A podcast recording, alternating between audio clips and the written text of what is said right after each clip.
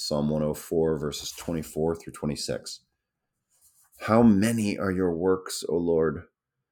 In wisdom you made them all. The earth is full of your creatures. There is the sea, vast and spacious, teeming with creatures beyond number, living things both large and small. There the ships go to and fro, and the Leviathan which you formed to frolic there. Uh, the Leviathan. This is such an interesting creature in scripture. It's mentioned four times throughout scripture, the Leviathan. It's basically described as a sea creature, kind of lives under the sea and it creates chaos and it creates tempests and it creates havoc on earth. It's always a threat. It's you know, it's always described as a threat in all four places.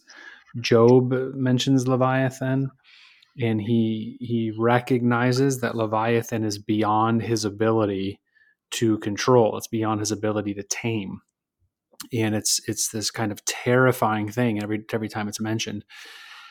And um, Job also recognizes that it's beyond his ability to tame, but God alone can tame Leviathan. In fact, I think two out of the four places in Scripture where Leviathan is mentioned, it says that that only God can conquer this. Now, what's the point of all that? What's the point of this, kind of sea creature myth thing in scripture?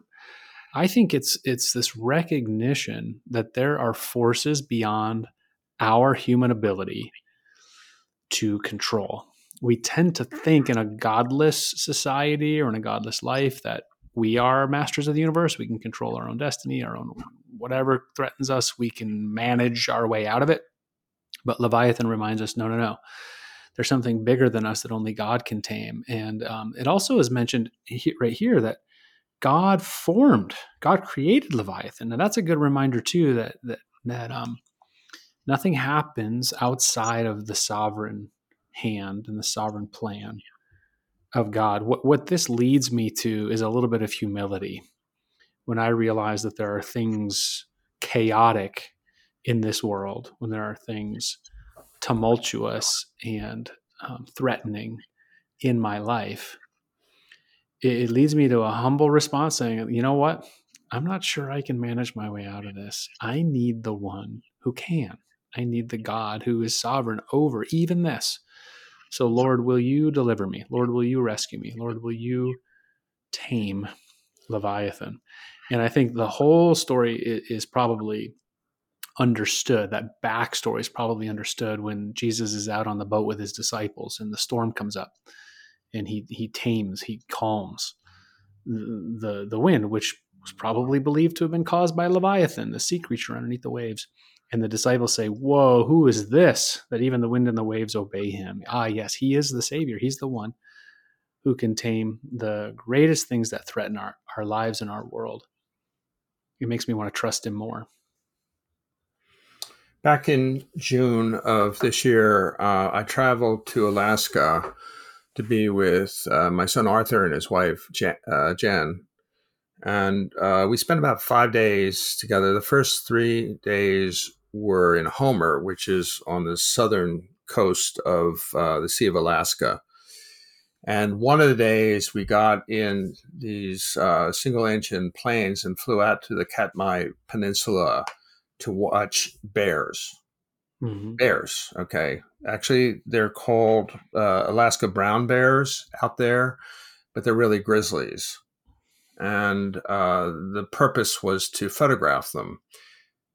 But as I was out there, first of all, they didn't show up until the afternoon, and then we had a, a, a large group of bears. But we had uh, one bear male chasing a female, and I was told, this is what where I'm going with this. Mm-hmm. I was told that actually this is a courtship that we're looking at, and it goes on for about three weeks. And oftentimes, the male is rejected by the female after you know he's done his level best to get her attention. Hmm. And I just said to myself, because I don't think there's any easy answer for this. How do they know to do this?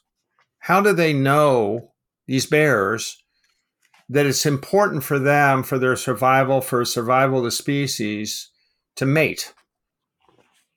And why do they go through this dance of, you know, a three week courtship?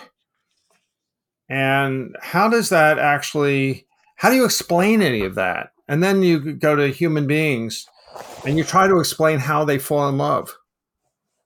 And it's inexplicable. They just fell in love. And we know what happens, you know, I mean they get married, they have children, they you know and and and the species continues. And I, I mean humans are part of, you know, part of nature. And when you're talking about Leviathan, it's the same thing how do they know? How does the whale know how they, they mate down near Hawaii, but they feed up in Alaska?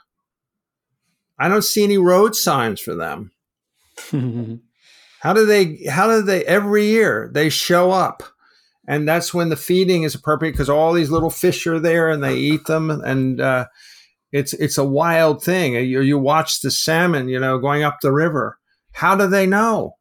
Mm-hmm. I think that a lot of people should see this stuff because it's going to they being comfortable in saying, "Well, I'm I'm here," but actually, that I mean, I think the Bible in in the whole Bible is actually giving us all of these ways of looking at life that actually starts to get you to the truth and beauty and mystery of things, which to me is the most imp- important position we can take in our lives.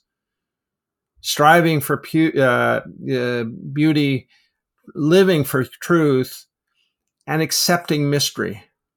Hmm. I love that.